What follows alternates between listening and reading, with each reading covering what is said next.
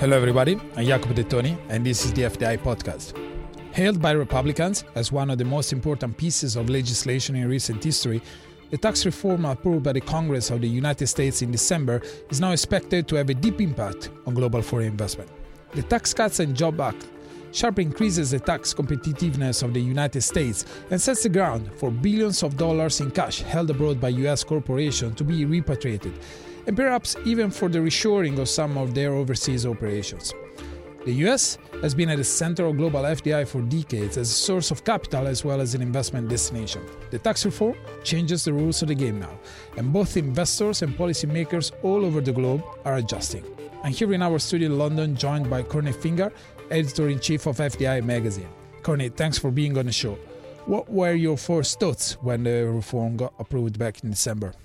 Well, this is the Christmas gift that most of corporate America desperately wanted. Uh, as we spoke about in this podcast before at the Select USA Summit last summer in Washington, D.C., the majority of companies that we spoke to, especially some of the largest U.S. companies who also happen to be among the world's largest outbound investors, all said top of their agenda, top of their wish list for the Trump administration was tax reform. And for the most part, they, they've got exactly what they wanted, especially in terms of the headline rate being slashed. Um, this was always a competitive weakness for the United States for FDI and something that was desperately wanted. So my, my first gut reaction is it was happy Christmas for most of corporate America. Right, even though ironically most of these corporations they were already uh, enjoying kind of much lower uh, tar- uh, corporation tax rate uh, through like very sophisticated planning. So in a way, probably the, the, the, the, bigger benefits are for kind of the mid and small size enterprise that, that didn't have the capacity to plan so much their tax efficiency in advance. That's right. I mean, most of the big companies were finding their ways to avoid most of this tax net anyway, but that's part of the reason for the, the spirit of this reform anyway, which is coaxing some of that money back to the U.S. Right. So, yeah, exactly. One of the main goals of uh, the, the reform is to attract back the billions of dollars in cash held abroad by um, U.S. corporations and, you know, to delay the payment. Uh, of a 35% tax rate upon repatriation. Uh, and actually, the United Nations Conference on Trade and Development, uh, UNCTAD, estimate, estimates that as much as $2 trillion could now find their way back in, into the U.S. economy. And I spoke to James uh, Zhan, who is the Director of Investment and Enterprise at uh, UNCTAD, and this is what he told me. The point is that if you look at these two trillions, they have been overseas, accumulated over there, and haven't been reinvested, and and it was neither repatriated back to the U.S. because they need to pay a very high tax. And now, whether it's repatriated or not, so companies have to pay 50 point, uh, 15.5 percent of the of the tax repatriation tax. Therefore, all this cash will be free. That's that's why that we see there's a possibility of remitting them back for other purposes. For example, they can be used for paying back the dividends. Uh, to, to, pay the dividends, they can be used for buy back the shares, especially when the, the price is going down. And they can be used for expansion of their existing investment facilities. Um, but we just wonder whether they will be used massively for greenfield investment, for new investment. And this, I guess, this is one of the big uh, questions now. I mean, given the fact that there is a solid argument for these corporations to repatriate part of these profits, uh, how much, how big of a of a portion of this uh, this money will be reinvested into the U.S. economy, uh, as opposed to uh, money distribution through buybacks and dividends and so on and so forth. Well, that's right. I think it's a given that some of this money is coming coming back to the United States, but what happens to the money is another question entirely, and there are just too many answers to that. It will depend a lot on each company and and their plans for growth, and I think it'll be carved up as well, even for each company. Some have have done token measures, for example, giving every one of their employees a thousand dollar bonus, and so there'll be some showboating about that. Um, I think it can also unleash uh, mergers and acquisition spree because some of this money might be used to acquire companies even overseas and will be used for dividends and so on, as you say. Inevitably, at least a little bit could go towards greenfield facilities, but I think that that might be a small piece of the pie. Right, actually, to incentivize uh, uh, corporation companies uh, to invest more uh, into physical assets within a country, there is another part of the reform that actually creates uh, specific incentives for investment into physical asset. I discuss this specific point with Philip Wagman, who is a New York-based partner at global legal firm Clifford Chance, and this is what he told me. So far, although it's pretty early still after uh, the tax reform was adopted. We are seeing that uh, parties are focusing more on trying to structure uh, U.S. deals as asset purchases. Mm-hmm. And I think um, a big part of the reason for that is the immediate write off uh, that's available to a buyer of 100% of the cost of tangible assets uh, that are used in a business located in the United States, uh, so say a factory or equipment that's located in the United States, still requires some some planning, but generally this does make um, asset purchases more attractive relative to stock purchases. And in general, it makes purchases of U.S. businesses more attractive than before. I think the changes we talked about a minute ago uh, do create certainly additional incentives uh, for a U.S. parent company to invest uh, cash, including possibly cash from the repatriation in in U.S. assets and U.S. acquisitions. Uh, that being said, I I don't think that the incentives are so powerful uh, that you know if if a particular opportunity doesn't have the right return profile, uh, that you know it's going to uh, encourage investment, notwithstanding that, in in that opportunity. Uh, and I do think you're seeing, you know, some significant companies saying that uh, that they will use uh, large parts of the repatriated cash uh, to to buy back shares or to pay special dividends. So yeah, again, probably it's kind of a mixed picture. There is a, there is a, there is the room for some of this money to be reinvested into the economy through physical assets, but definitely there is also a commitment by corporate America to to to give this money back to shareholders one way or another. And uh, this is just one aspect though, of, of the reform. And uh, w- another another major aspect that, that uh, observers are trying to have tried to, to flesh out in the last uh, in the last few weeks is how this reform can impact the investment into physical assets outside the United States by U.S. Corporation. For example, in a region like the Asia Pacific region, which has always been a destination of choice for American and investors from anywhere else in the world as like a manufacturing hub for like uh, their their offshoring uh, operations. Uh, and now there is this question mark: uh, Can this reform also trigger a repatriation of this physical, a reorientation of this investment from regions like the Asia Pacific region back uh, into the United States. And I spoke about this uh, with uh, Taimur Baig, who is the chief economist of uh, DBS Bank, who is the biggest uh, uh, bank in, in Asia Pacific by, by, by magnitude of assets. And this is what he told me. You do have a large number of multinationals from the West that are registered either in Singapore or elsewhere, which do have large footprints around the region. But when we look at and the likelihood of those investments re- reversing due to the territorial taxation uh, changes that the U.S. brought forth in December, we don't think it's going to have much of an impact. The uh, reason are the following: number one, the statutory tax rate that is fairly well understood and discussed since uh, last December. So the OECD effective tax rate, even after the latest tax cut in the U.S., is not that higher, much higher than what the uh, U.S. new rates are going to be, and the labor cost advantage and the embedded supply chain that exists in Asia provide significant additional margins for uh, factors of production that are based in Asia, uh, which will not be offset in any meaningful manner by the cut in the U.S. tax rate. So we don't think physical capital has any danger of being repatriated from the Asian region back to the U.S. So let's also remember that the outward FDI that the U.S. or any other country that has um, seen happen over the last two, three decades is not necessarily to outsource factors of production. It is also to take advantage of the partner country demand. Uh, and therefore, again, a lot of physical assets that are in Asia are not necessarily to subs, uh, you know, take care of the needs of the U.S. consumers. Uh, and, and there's zero incentive or, or you know, uh, arguments or anything compelling for that to move back to the U.S.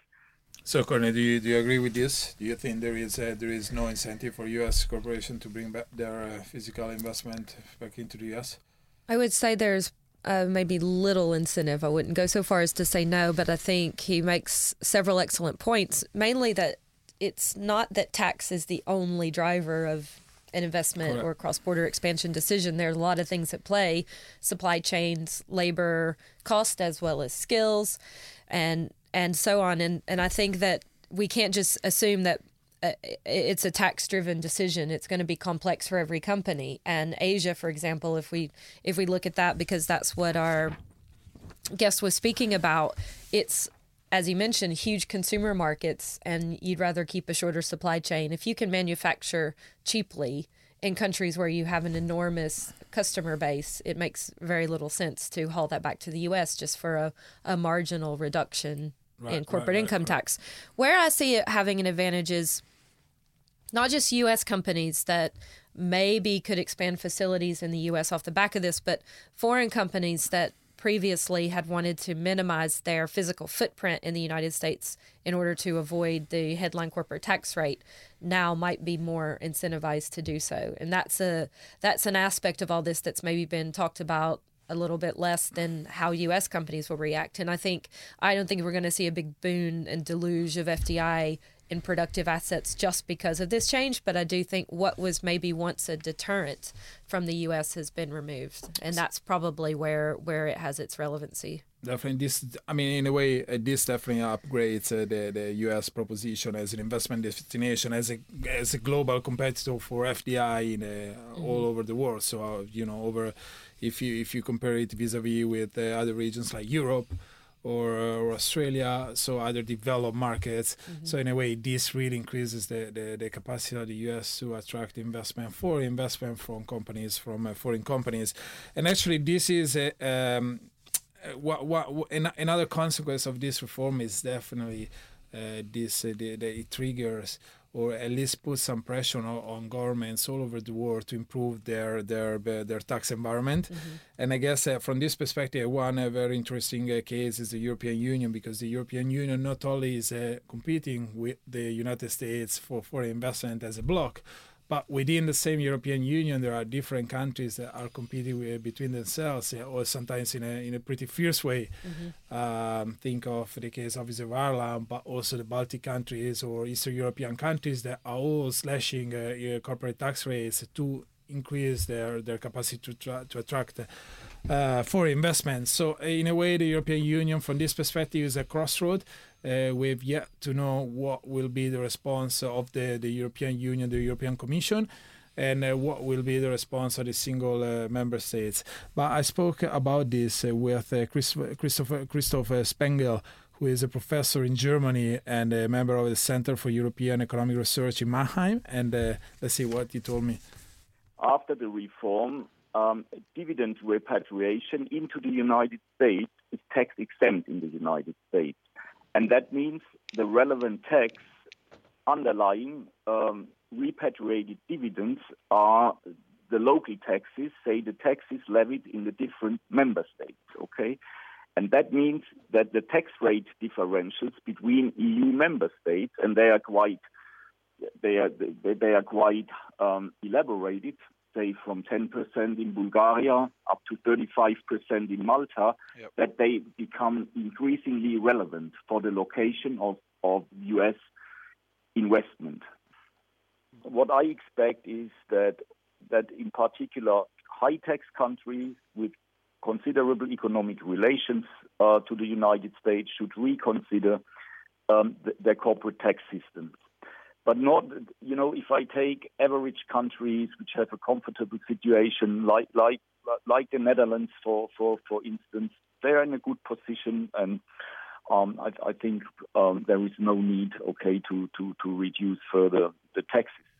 Right. So, Cornelia, what, what do you expect uh, uh, will happen in a in Europe, at the European Union level, at the member state level, but also maybe from a British perspective now with Brexit, this maybe also gives uh, the United Kingdom a, a, big chance to to try to differentiate its offer in a post-Brexit scenario through aggressive tax cuts. It absolutely does, and this was one of the arguments that had long been made in favor of Brexit: is right. to you know free the UK from some of these uh, perceived shackles of, of the EU and its its policies. And the UK had already reduced its corporate tax rate over the past few years, and some have argued that post Brexit you could see a pretty aggressive reduction.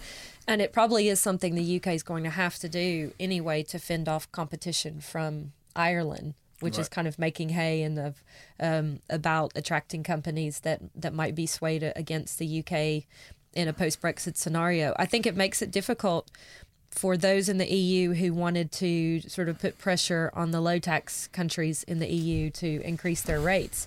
I think it will really, this kind of competition from the world's FDI heavyweight makes it very hard for the likes of, say, Ireland and the Baltic states to really want to increase to their increase, yeah. increase their tax rates. It puts a lot of pressure too on a country like Germany, which is probably the US's nearest real competitor in Europe if you think about it big market also advanced level of skills but a manufacturing and exporting nation it's very similar to the US in that respect and one edge that Germany used to have over the US was corporate tax rate and right. that edge is gone so I think it puts pressure all around. Definitely, this, uh, and actually, because of Germany, but also of other countries at the core of the European Union, like France or Italy or Spain, uh, is very high now because they haven't got as much fiscal space to push through aggressive tax cuts. Mm-hmm. So it remains to be seen how they will decide to compete uh, for investment after this uh, this reform and how they will try to fit or how they will try to to steer the debate at the European Union level, where actually up until up until now, the, the whole debate was focusing on how to increase pressure on uh, U.S. corporations that supposedly were were were were, were finding any way to to avoid uh, taxation or to increase their tax efficiency. So also the the, the outcome of this debate now, uh, in the light of this reform, will uh, will uh, will is, is uncertain. Yes, and in a way, it's a bit of an own goal for EU regulators who, so companies like Apple and Google and so on, who were facing a huge amount of pressure over what tax they were and weren't paying in the in the EU, now have a great reason to just say forget it and yank that money right. out and take it back to the US, which was again part of the purpose of this reform in the first place. So I think it does put the EU in a really difficult position going forward.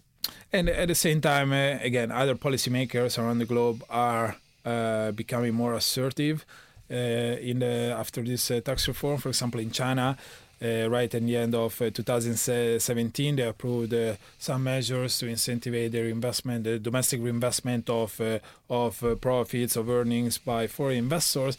So again, you, you see that, that, there there are authorities all over the globe reacting to this reform, and in a way, from this perspective, the European Union seems to have its hands uh, tied up in a bit. Mm-hmm. So um, you know maybe the, the, the, there is a risk uh, also with Brexit. Uh, uh, you know, coming up, uh, there is a risk that uh, they may end up losing losing out on after after this reform.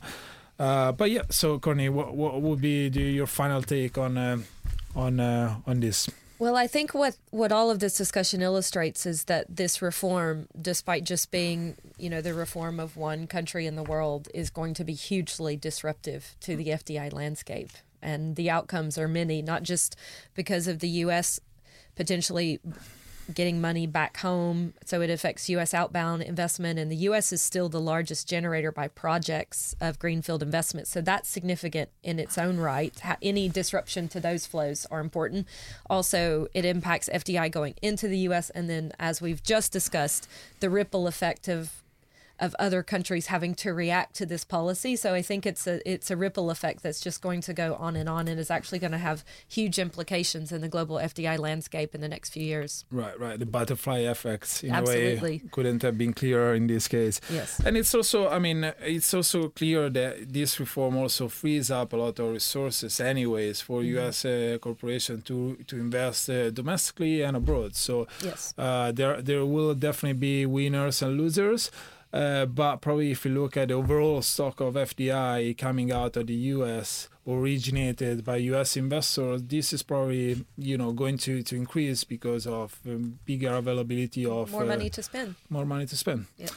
Well, okay. Thank you, thank you, Courtney, for being on the show. Thanks everybody for for listening. You can find uh, all our podcasts on fdiintelligence.com slash podcast or on iTunes or Acast. Stay tuned.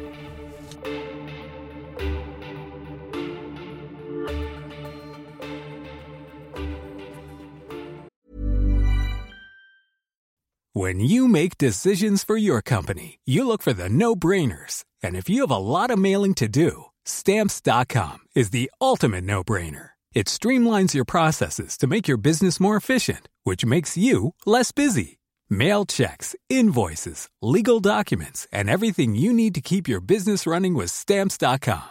Seamlessly connect with every major marketplace and shopping cart. Schedule package pickups and see your cheapest and fastest shipping options from different carriers. With rates up to 89% off USPS and UPS rates. And with the Stamps.com mobile app, you can take care of mailing and shipping wherever you are. Make the same no brainer decision as over 1 million other businesses with Stamps.com. Sign up with Code PROGRAM for a four week trial, plus free postage and a free digital scale. No long term commitments or contracts. That's Stamps.com. Code PROGRAM.